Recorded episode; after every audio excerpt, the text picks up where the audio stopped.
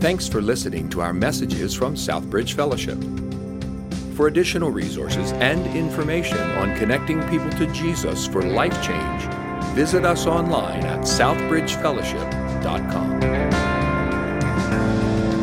Just hearing that job description, we know that people do hard things. Mom, you're a great testament to that. You carry around that little bag. Some of you got little kids, and you've got a bag you carry around with you that literally is like a survival pack, right? Like people could live off of that for months. You're ready for every situation. You do all this hard stuff for your kids. And then you think about other people in the world that have done hard things military, going through boot camp, doing some of that extreme sports. Have you seen some of these BMX? People jumping out of stuff and off of stuff and into stuff. Mountain climbing. Like, think about the intense environment that people get into. I saw a movie about two or three months ago called Everest. It was actually made in 2015. Some of you may have seen it in the past. I probably don't need to say a lot about it for you to know what it's about if it's called Everest. Okay, two of you got it. All right. the way the movie starts is they start telling you facts about Mount Everest. And they tell you that in 1953, the first two people to summit, to get to the peak, the top of Everest, both did it in the same year, and they were professional climbers. And that for the next 40 years, only professional climbers even attempted to get to the top of Everest. And one in four of them died, 25%. But then around 1992, 1993, what happened, there was a guy who started, he started a commercial expedition where he would take amateur climbers up to the top of this mountain. And for four years, he took 19 climbers up there with zero fatalities. But the movie is about a deadly expedition where they were going up to the peak of this mountain. The way the movie starts is it starts introducing you to the different characters. Now, they're amateurs, meaning they don't do this for a living, but they were all experienced climbers.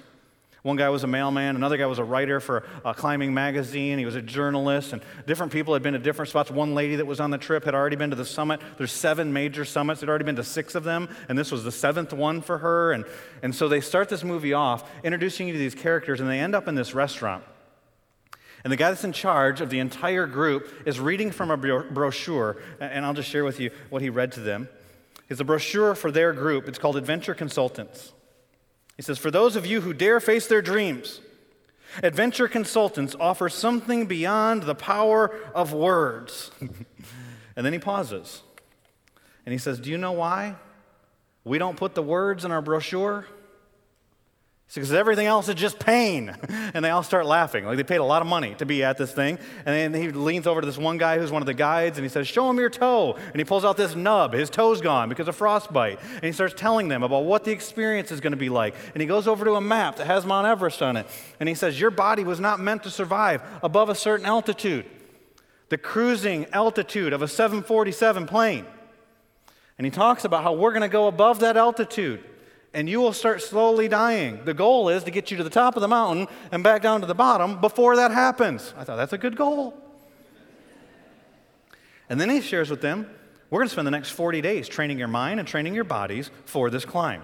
So they spend four, just think about that 40 days, they spend a bunch of money, 40 days out of their lives to go on this mountain, start getting ready for this, preparing. They get a camp and they go to different spots, they come back down, they go to different spots. And they were showing one of the training days and this guy is out there. He's climbed a bunch of mountains before. He's done this. And they laid this ladder. The ladder looked like it had been from Home Depot. So they had me right there. They laid this ladder over this valley, and you're supposed to walk on the ladder, and you could see down. And I thought to myself at that moment, watching this movie is as close as I'm ever getting to getting on that ladder. And then an avalanche happened while he was on the ladder. And the guy fell. He grabbed it. He didn't fall and die. And they got him back up, and then they're talking that night at the base camp. This is in 1996. So cell phones aren't quite the same the guy that's the leader of the whole deal. He found out that his wife was pregnant months before this happened. He was planning on getting back right before she delivered the baby, so he gets a fax that tells them that he's having a little girl. And they start talking about that. They start talking about the difficulty that climbing like this is on a family. They're talking about all the money that it costs, all the pain that it is. And the guy that's the journalist in the group says, Okay, it's all out on the table. I have to ask. It hurts. It's dangerous ruins relationships. And then he asks a question that is the question. It's the question I want us to ask today. It's the question you should ask about everything you do. He says, Why? Why do you do this? Why do you climb this mountain? And so I could say to you, moms, We saw the job description. Why? Why do you do it? Why do you do all the work that you do? Why all the sacrifices? Why all the effort? Some of you think about your job. Why? Some of you, come to this church. Why? The things that you do. If we, if we zoomed out on our lives and just kind of had a drone view, a lot of us, would look like ants in a maze. We're just running, we're all, we're all busy. There's no doubt you have stuff to do. Why do you do the things that you do? And underlying that question is this What's the driving passion that puts you on that pursuit? And I hope that you all answer that question. Lord willing, today, before we're done with this passage of Scripture, but at least hopefully before you die, otherwise you live a meaningless life. And Paul tells us what our why should be in our passage of Scripture today in 1 Corinthians chapter 9. And so I want you to be asking yourself, what is my why? Or if you like a different language, what's the passion that drives all of my pursuits in life?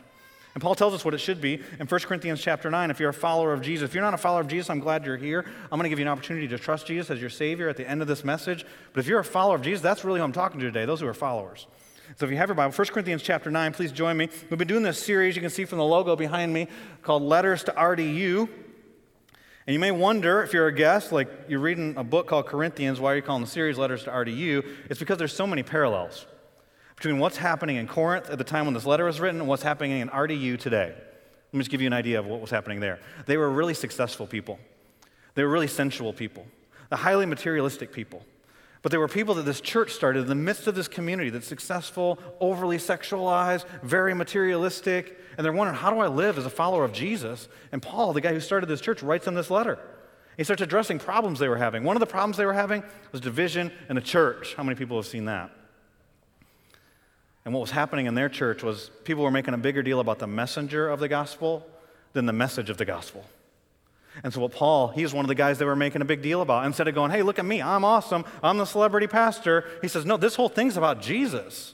Sometimes we can forget church is about Jesus, can't we? Is church about Jesus? Say amen if you believe that. Amen. And he says, I, I came to you to preach Christ and Christ crucified. And if you would get that, it would make a difference in all these different situations in your life. He starts to talk to them about those situations your marriage, your singleness, your sexual lives, your, your daily lives, and start talking about their circumstances because people were trying to get this. This is wild how different they were than us. They were trying to find contentment in their circumstances. Isn't that crazy? And Paul tells them, No, it's in your Savior. And he points them to eternity and says, All this stuff is passing away. Keep your eyes on eternity, which means keeping your eyes on Christ. That should create an undivided devotion in our lives. We talked about that in chapter 7. And then chapter 8, you know what he did? He was talking about eternity, and then boom, he crashes it down to earth. Starts talking about a daily issue for them meat sacrifice to idols, which we're going, that doesn't matter at all. But then he talks about money, and then it's used the same principle. And the principle is we should have a, a ministry mentality rather than a me first mentality. And then he, what he does in chapter 9 is he weaves together eternity and every day. Look at how he does it. I'll start at the end of the passage. We'll, we'll go back up to where we left off last week in verse, 9, verse 12. But I'm going to start reading in verse 23. So if you've got a copy of the Bible, verse 23, chapter 9. I do it all. Do what all? He's just been talking about forsaking his right to have a, a, salary from this church because they were making such a big deal about the messenger in the church. He took a salary from other churches, but he wouldn't take it from this church. Don't want to be an obstacle to the gospel. Became a Jew to the Jews, a Gentile to the Gentile, to the weak, not meaning physically weak, weak conscience. People thought everything was sin, so became weak. I do it all for the sake of the gospel, that I may share with them in its blessings. Do you not know, like you should know this, do you not know that in a race all the runners run, but only one receives the prize? Here's your command. So run that you may obtain it. Run to win the prize. Every athlete, verse 25, exercises self control in all things. Think about that sleep, diet, exercise, exercise self control in all things. But why? They do it to receive a perishable wreath, but we an imperishable. So I do not run aimlessly. I do not box as one beating the air, but I discipline my body and I keep it under control, lest after preaching to others, I myself should be disqualified. So he gives the positive that he wants to win the prize. He gives the negative. He doesn't want to be disqualified. But what he does with this analogy is he gets right into their everyday lives. Don't you love how Jesus does that with like farmers? Talks about sowing seed with fishermen. Talks about fish. With the Corinthians, he talks about sports. And the reason why he does that with the Corinthians is because the Corinthians love sports, kind of like RDU. There's so many parallels. And so he talks to them. They, they, had two famous games. One of them was the Olympic Games. We still have that. Happened every four years. Back then, you didn't bid for it. It happened in Greece every year. And they had another one that was the Isthmian Games. They had a boxing and running and different sports. And that would happen every two years. And that happened basically in Corinth, just outside of Corinth. And remember, Paul, he's a tent maker. So if he's not taking any money from the church, he's got to make money somehow. He makes tents and he sells them. Do you know what happened at the Isthmian Games in Corinth? Paul was probably there in AD 51 when this took place. They'd have the games. All the athletes would come. Athletes, by the way, would make a pledge. And their pledge is for 10 months no wine, no sex. They go vegetarian, have a special diet. Now think about that 10 months. That's not that big of a deal now.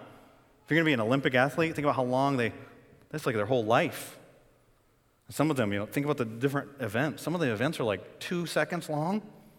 Your whole li- years of your life towards this. And Paul's going, I've seen this. I've been there. And they're doing it to win a wreath. And the wreath at the Isthmian Games, sometimes it was a pine wreath, depends on what year he's referring to. And, and one time they changed it to celery, which I thought, do they have like budget cutbacks? They couldn't afford the pine? Like, what happened there? But what Paul's doing here is he's speaking right into their It'd be like for us. We got any Carolina Hurricane fans here? So you got the front row. All right. Everybody, Carolina folks, unless you're committed to another team, like that should be your team right now. And they're playing, they're playing to win the cup. They want to win the Stanley Cup. It's hockey. Those of you who don't know what I'm talking about. Like, we're in the South. They don't even do that. No, we have a hockey team here. They're in the playoffs. They're playing for the Stanley Cup. If, you ever, if you've ever, if you've never watched, you at least watch one playoff game. You should watch a game. No matter what, appreciate the athletic ability that they have. Because they got hand-eye coordination with the stick and all the stuff they do with that puck, and the goalie's catching it, and this flying, you can't even keep track of how fast. Oh, by the way, they're on ice. they're ice skating while they do it. Like, let's just make this. Who invented that game? Let's make this really dangerous, trying to take each other's heads off, play the puck, and then let's just kick it up a notch and make it on ice, okay? And this, they're all great skaters. You got your forwards, they try to score goals. You got your defensemen, they try to stop goals. You got your goalie who's back in the net. And, and just think about if you're watching the Carolina Hurricanes, one of our, our main guys, Sebastian Aho, scores a lot of goals. Imagine at the opening faceoff, they drop the puck, and he decides to show off his skating skills and try to try to score a goal. And so he goes figure skating. on a triple axel, do the thing, going across. I don't even know what figure skaters do, but they're just like twisting around and doing all that stuff, and he probably can. And, some of you know Jaccob Slavin, he's, our, he's a believer and he's in our community, and, and maybe he sees you and he skates over and he's like, let's get a selfie instead of trying to stop the goals. And the goalie is back there, is like, I didn't eat the pregame meal. Man, I'm hungry. He stuck some chips on the back of the goal, so he turns around, just messing with this. What, if, as a fan, you'd be like, What are you doing? Like, focus. I want you to, you're not even playing, but you're like intense. We got to win this game, Sebastian. Come on. Think about how focused they are on scoring goals, stopping goals, laser focus on the puck. So why? So they can win the cup. Okay. They don't even get to keep it, by the way, if you watch hockey. They carry it around for a year, they go do some fun stuff with it, they get their names. Who won the Stanley Cup three years ago? Boston Bruins? That's a good guess. I don't know if it's right.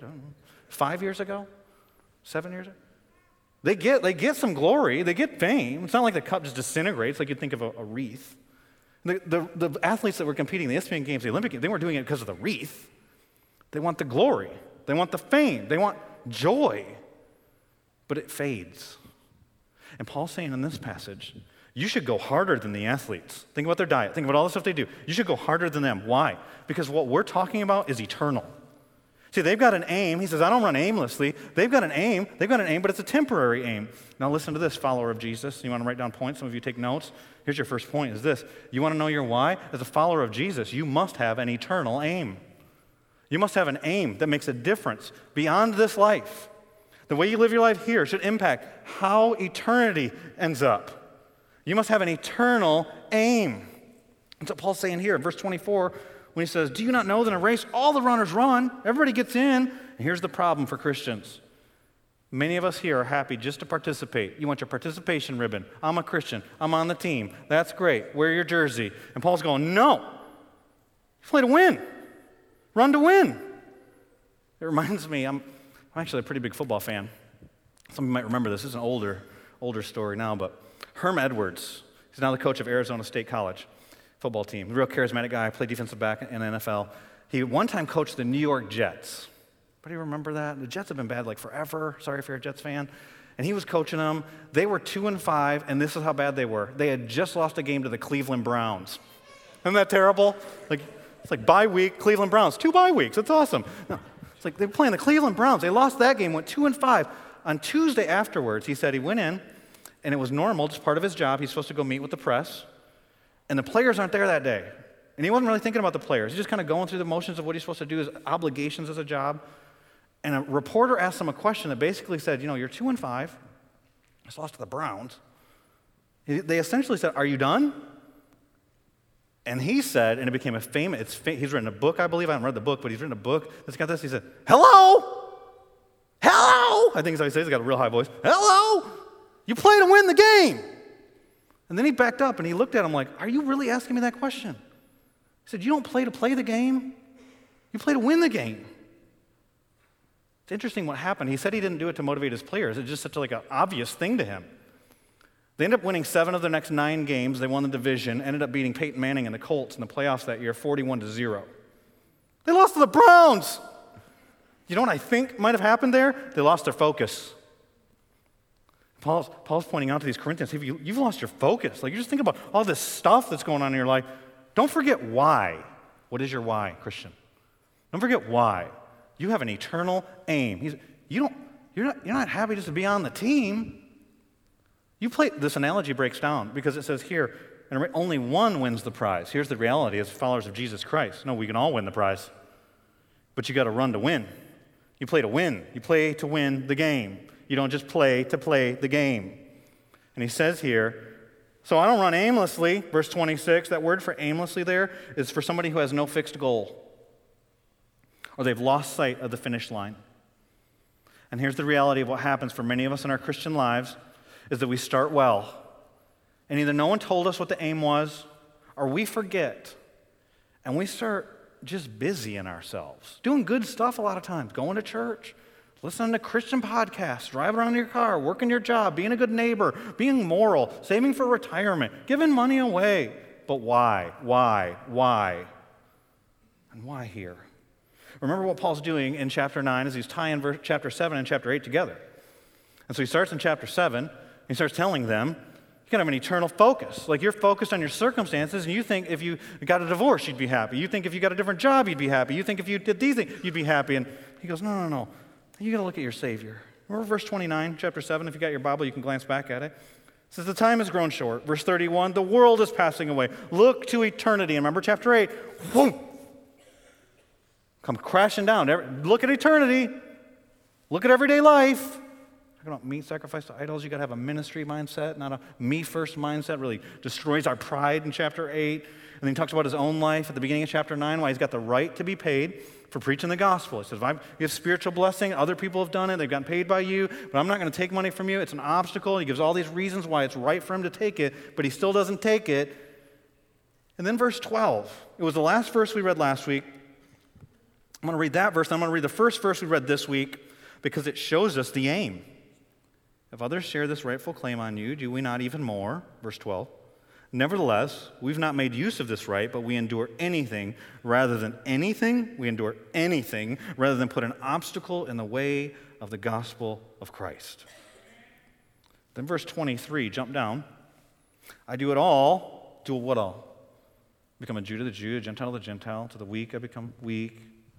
He'd give up his right, he'd give up a salary. If it, as far as me is concerned, I'll become vegetarian. I'll do the, the same thing an athlete would do. Like, I'm gonna, I'll work that way. Why? Verse 23 I do it all for the sake of the gospel. Gospel. Gospel, verse 12. Gospel, verse 23. In fact, why don't you go ahead and count? Those of you like to study your Bible on your own, count right now in between verses 12 and verse 23. How many times do you see the word gospel?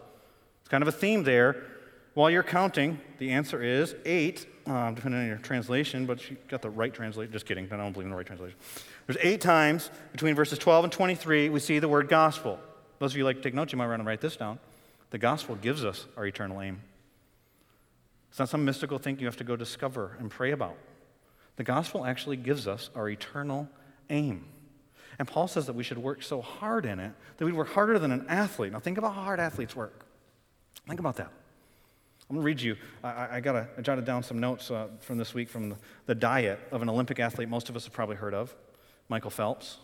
Maybe you've heard this before. For breakfast, he eats three fried egg sandwiches with cheese, not lactose intolerant, lettuce, tomatoes, fried onions, mayonnaise. Then he drinks two cups of coffee. He's not done. And then he consumes a five egg omelet a bowl of grits, three slices of French toast. He's not on the low carb diet either. with powdered sugar and three chocolate chip pancakes. That's breakfast, by the way. That's not for the week, okay? For lunch, he eats a pound of pasta, like I said, not low carb, pound of one pound of pasta. Supersize that. Two large egg ham sandwiches on white bread with mayo and cheese. He then drinks about a thousand calories worth of energy drinks. Now, next time you drink an energy drink, look at how many, how many energy drinks is this guy drinking. For dinner, he eats another pound of pasta and a full pizza. Oh, yeah. Why don't I have a, for a side, why don't I have a pizza with that? A whole one. Followed by another 1,000 calories of energy drinks. Now, listen. You might think to yourself, this guy's huge. He's six foot four. When he's training for swimming, he weighs 164 pounds. Let that sink in. Listen, if you ate that diet and you're 6'4, you'd weigh 640 pounds, okay? Here's why. Here's why he can do that. The guy burns 12,000 calories a day. Because when he's training for swimming, he swims, listen to this, swims. Not walks, I'm talking about your Fitbit, not runs, not on a bike, swims 50 miles a week. But that's not all of his training. He's out of the pool, he's doing muscle training, he does weight training, does body resistance training. The guy's burning 12, six hours a day. Why? For a medal? Do you know what's going to happen? As great as Michael Phelps is, maybe the greatest Olympian the United States has ever had, we will forget him. It's temporary. And Paul says what you're going after here is eternal. Okay, so it's eternal, but why? Why do? What's the aim? He gives us at least two answers in the passage. We've already read them, but I'll share them with you. The first one is this that people might be saved, to save people. And so in verse 22, he says, To the weak I became weak that I might win the weak. I become all things to all people that by all means I might save some. It's interesting, if you read between verses 19 and 22, he's saying the same thing about different people groups over and over. You might count the words there again. How many times does he say the word win? The answer is five five times in those verses. I want to win these people. I want to win these people. Now, that can be tough language for some of us. Because if you hear win and you're not a highly competitive person, you might think, well, then I'm going to lose. Like, I, am defeated. That we always think in that analogy. But you got to remember, Paul's already got the victory. It's the gospel that's the motivator. Got, Jesus won the victory. Do you know what the gospel is? The gospel is the good news. The Greek word euangelion, good news. If the gospel gives us the aim, what's the good news? There's lots of good news in the Bible. It's talking about one specific good news. It's what, it's what our worship leader said this morning when he was talking about Philippians chapter 2, when Jesus put on flesh and he came and he dwelt among us. Do you know what he did? Paul says here he became a Jew to the Jews, he became Gentile to the Gentiles. You know what Jesus did? He became one of us. So think about that. God in the flesh, and he learns what it's like to be tired. God knows, learns what it's like to be tired. God learns what it's like to be tempted, and don't let this just float over your head as some preacher talk to be tempted in every way that you're tempted. So, what are you tempted with this week? And Jesus knows what that temptation's like to be impatient, prideful. If anybody had the right to be prideful, Jesus. To be short, to be jealous, to lust. He was tempted in every way as we are tempted, but did not sin. So that when he went to the cross and died for sin, he wasn't dying for his own sin, he was dying for your sin and my sin. And after three days, he rose from the dead and he offers life. That's the gospel. And so when you share the gospel with somebody, and some of you might need to hear this because of your personality type, you're not trying to win an argument with them. That's not what win means. You're not winning over them, you're winning for them. The victory's already been established at the cross of Christ. And when you win them to Christ, as you're showing that they need to be rescued, that language that's used here in, in verse 22 is saved. That's tough language for some people too. Like, saved from what? And we get a hard time with it, and so we try to psychologize it or we try to make it emotional or like the meaning of life. No, you're being saved from the wrath of God. Because we all sin and we fall short of the glory of God. And the, the, the wages of sin is death. And what death is a separation from God, that God pours out his wrath on sin and on sinners. And so, how do you tell people that, though, when they don't think they need to be saved? I saw a story in the news a few weeks ago. Some of you may have seen it, where a cruise ship actually had to have people rescued off of it. You see that? It was a Norwegian cruise line, and they were just off the coast of Norway. And I, I was thinking about that. They showed the, the, some people had their cell phones out and did some video. And what happened was the cruise ship, the motor stopped working, they lost power. And then bad storm came through, 26 foot waves, and so the boat was like moving, and so people had their phones out, and it was like all the furniture slides to one side, ceiling tiles are falling, people are screaming. But I think, think about what it's like to get on a cruise ship. All you can eat food, spas, like you're getting on the boat, and it's like the lap of luxury, everything you could want. Imagine if you walked up to somebody who's getting on a cruise ship and was like, I want to tell you how you get rescued from this boat. You're like, rescued? Give me a pina colada. Are you kidding me? Like, I'm going to stay here forever. This is amazing. And that's sometimes what it's like to share the gospel in RDU. Because people have a lot of stuff, and they're very educated. What are the needs? And it's like you're telling them, the storm's coming. Because you know why? Because we're all going to stand a judgment seat before God. There will be a judgment day. But they're going, I'm to have another ham sandwich. Like Michael Phelps, he's you know, a bunch of pancakes with it. I'm to try those pancakes out. I mean, he's an Olympic athlete. I'm just to go for it. And we just, all these wants, and we miss the great, how do you help someone know the need? That's what Paul's saying that he's doing here in verses 19 through 22. To the Jew, I become like a Jew.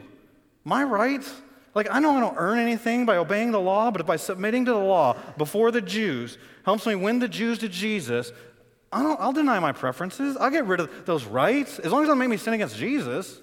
To the Gentiles, I'm not going to make them seem like they have to be under the law. I know you don't have to be under the law. I'm under grace. I'm be like a Gentile to the Gentiles. To the weak, now the weak, the weak struggle. They haven't been taught. Doesn't mean you just acquiesce to all of them. You got to teach them. But, but I'm not going to go, if they think that eating meat sacrificed to idols is worshiping an idol, I'm not going to eat that meat so that I can win them to Christ. I'll deny my rights. And do you know what he's doing here? It's real simple. And you know how this all weaves together? Chapter 7, chapter 8, and chapter 9 all come together? He's being a follower of Jesus. This is not super Christianity here. Do you know what Jesus says in the Gospels? Multiple times. Mark, Luke, you can read it. Luke chapter 9, Mark chapter 8, go look it up. Jesus says, if anyone, not if people who write books in the Bible, not if super Christians, not if the missionary, like if anyone wants to follow me, here's what it looks like take up a cross, deny yourself, come after me. You know what Paul's saying here in this passage? This is what I do. I'm taking my cross. I'm willing to deny all my rights. If it means getting a salary, if it means eating vegetarian, if it means being like a Jew, if it means, I'll deny all that stuff. Why? I'm following him. Do you know what this whole section is about? Chapter 7. And eventually we're going to get to chapter 11 and verse 1. And what Paul says there is, Follow me as I follow Christ. Paul's not saying everything in my life is perfect, but as I follow Christ, follow that. And do you know what Christ did? Christ put on flesh, came here, dwelt among us, learned our questions, learned our temptations, realized what it was like to be one of us, and died. Do you know what his mission was? Luke chapter 19, verse 10 says it really clearly I came to seek and save the lost.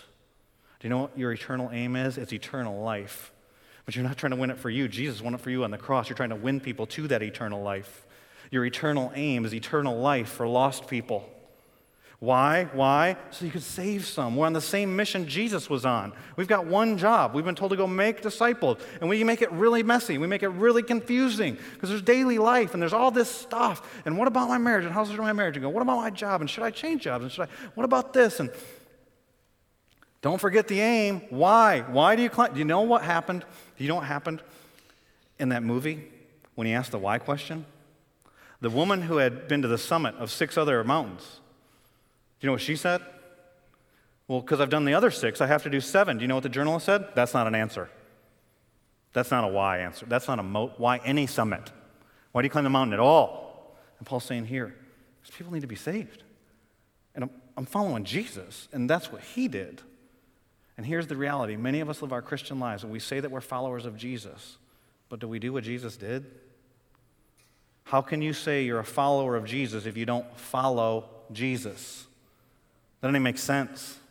Like logically, that doesn't, doesn't compute. I'm a follower of Jesus. You're not a follower of Jesus because you showed up at church. You're not a follower of Jesus because you prayed a prayer one day.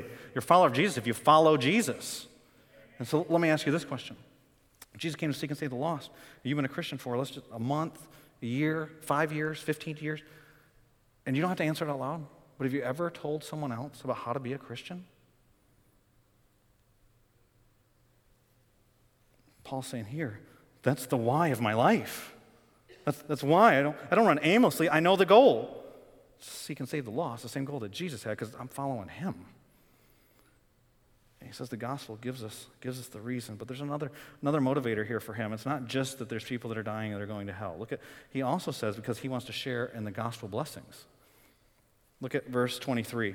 Those of you take notes, you want another reasons to share in gospel blessings. Verse 23 says this I do it all for the sake of the gospel. Okay, that's the what, what you do. Why? That, here's the reason, that I may share with them in its blessings. Now that's an interesting verse, especially when you read it in context. I become a Jew to the Jew, I become a Gentile to the Gentile, to the weak, I am weak. Why? I do it all for the sake of the gospel. That, that what? Because Paul's already a follower of Jesus when he's sharing the gospel with people.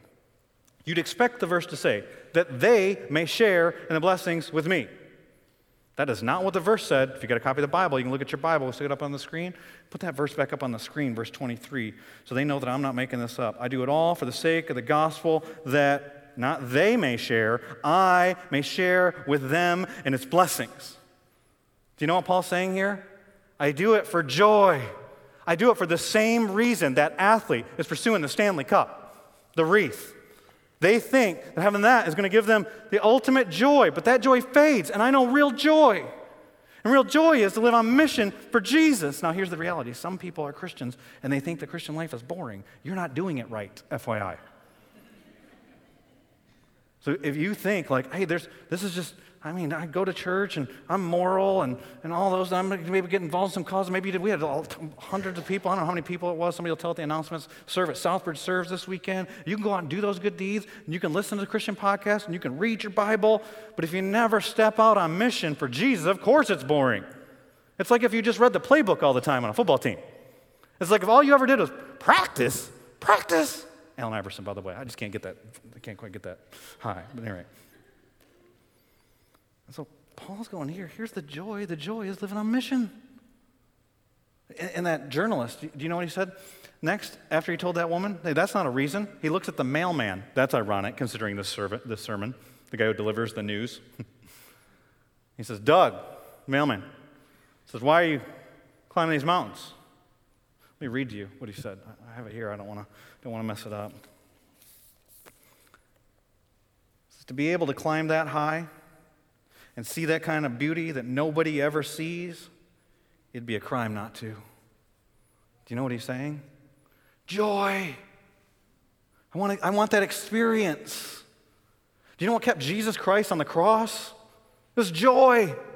Another race analogy passage you can read on your own later Hebrews chapter 12 and verse 2. Keep your eyes on the author and perfecter of your faith, for the joy set before him endured the cross, even its shame the shame of the cross. He wanted the joy. We're joy mongers. We want joy. God made us that way. That's why it's in our founding documents as a country. Life, liberty. You have the inalienable right to life, liberty, and the pursuit of happiness. I think we call it pursuit because so many people are never going to get it. But we can win them to it. We win the lost, the joy See, when you get this, when you get the sharing and that we get a blessing by living on mission for Jesus, it burns a passion in your soul, like it does for Paul here, that puts us on a relentless, risk taking pursuit of eternal joy. You want a second point? There's a second point for you. And I didn't just make it up just now, just so you know.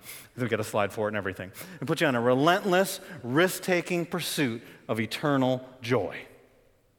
Because think about what he says here. I beat my body. I'm making my slave. I don't run aimlessly as somebody who's forgotten the goal.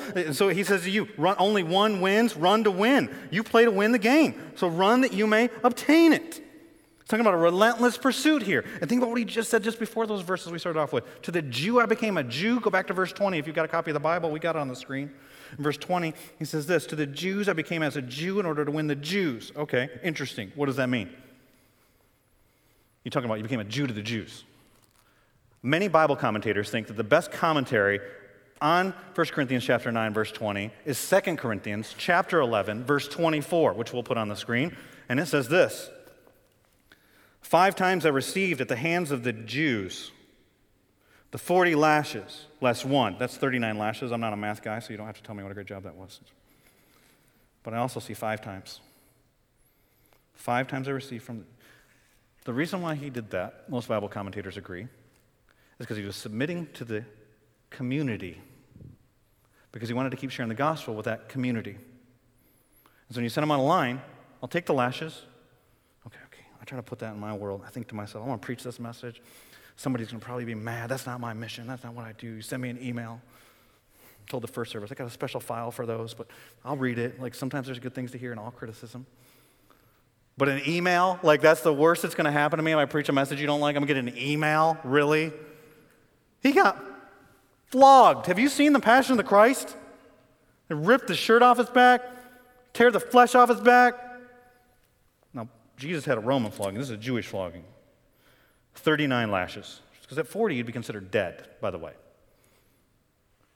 And he did it once, maybe once. Again? God, didn't I, didn't I do enough? Five times. But I thought he was going after joy. I thought he was pursuing joy. Then, then why would you do that? Do you know what the, what's awesome about the Great Commission is it wraps it all up in there? Great Commission is Matthew chapter 28, read verses 19 and 20. It says this Go make disciples of all nations, baptize in the name of the Father, Son, and the Holy Spirit. Teach them to obey everything I've commanded you. And then it says, Look, behold, lo, depends on which translation you look at. They're also going, Hey, pay attention, pay attention. I'm with you always. Why does that promise have to be given by a God who's omnipresent? He's everywhere all the time. Because that passage is talking about God's manifest presence that you experience. When you're living on mission, you don't experience just existing. What do you think it was like? Paul says, I want to know Christ, the power of his resurrection, victory over sin, victory over death, the fellowship of his sufferings. How do you think Jesus met him in that moment? Many of you in here have suffered to some extent because of the gospel. I'm not talking about you've suffered, okay? A lot of people suffer. Maybe you suffer just because this world is messed up and there's suffering in this world. Some of you have done dumb things and there's suffering in your life as a result of that. I'm not talking about either one of those. Some of you suffered for the sake of the gospel. You became a Christian and your family thought you were crazy. You lost a job because you wouldn't compromise because of your walk with Jesus. Like those things.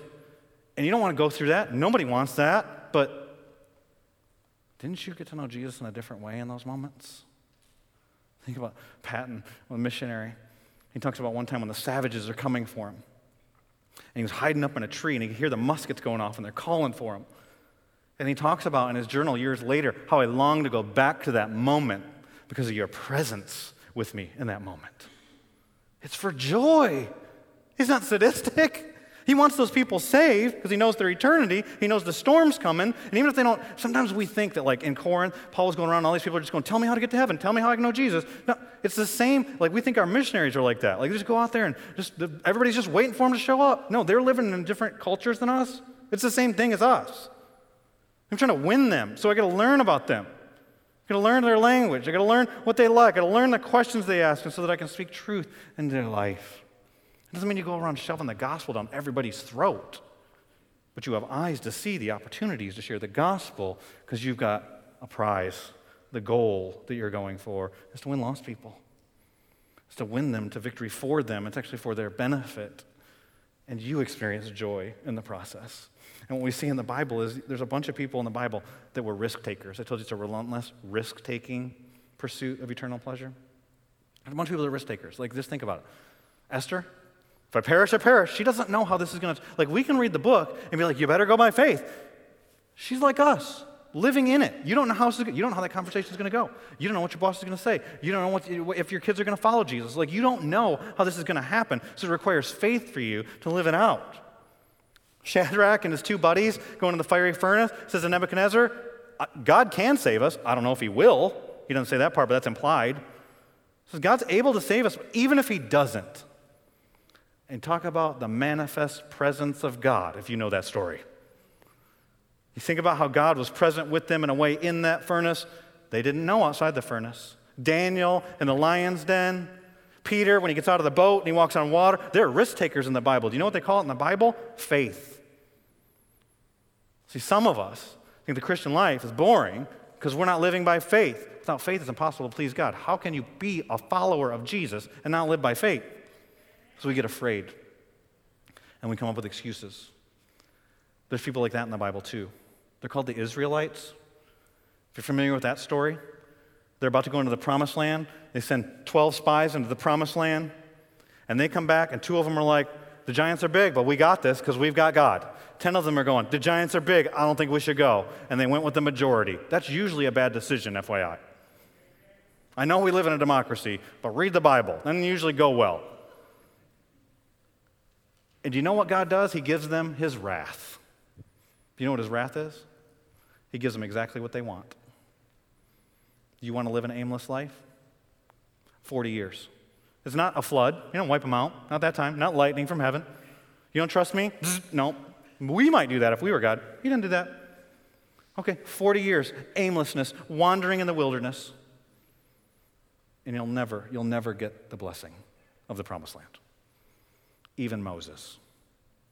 Paul says in this passage, I don't want to be disqualified. Remember, the positive is the prize, the negative is, I don't want to be disqualified. And think about how many of us do this as Christians.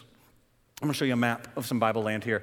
Uh, last week, as a, as a church, my wife and I are leading a trip to the Holy Land next year. If you're interested, you can email the, the office. But I was meeting with a group of folks that were interested. We were talking about how awesome it is to swim in the Dead Sea. The bottom body of water you see here is the Dead Sea. And being in the Dead Sea, you don't really swim in it, you just float in it because you're so buoyant. Bunch of minerals in the water, you can't sink. Like you literally go in. I stood up in the water. Like you didn't tread water, I just leaned forward and I was standing up in the water. But you know why they call it the Dead Sea? This is a great Bible knowledge right here. It's dead. There we go. It's not a trick question. I'm not trying to mess with you here today, okay?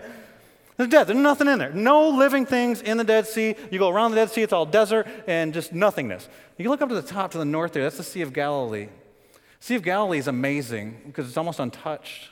It's where Jesus, you know, did a lot of his ministries. Where fishing happens, so you see these fishing miracles. He walks on water there, and it's lush. There's a lot of green around it. There's mountains around it. And what happens is, is the mountains that from the north drain water into the Sea of Galilee, and then through the Sea of Galilee, it comes out down the Jordan River into the Dead Sea. Do you know where the water goes from the Dead Sea?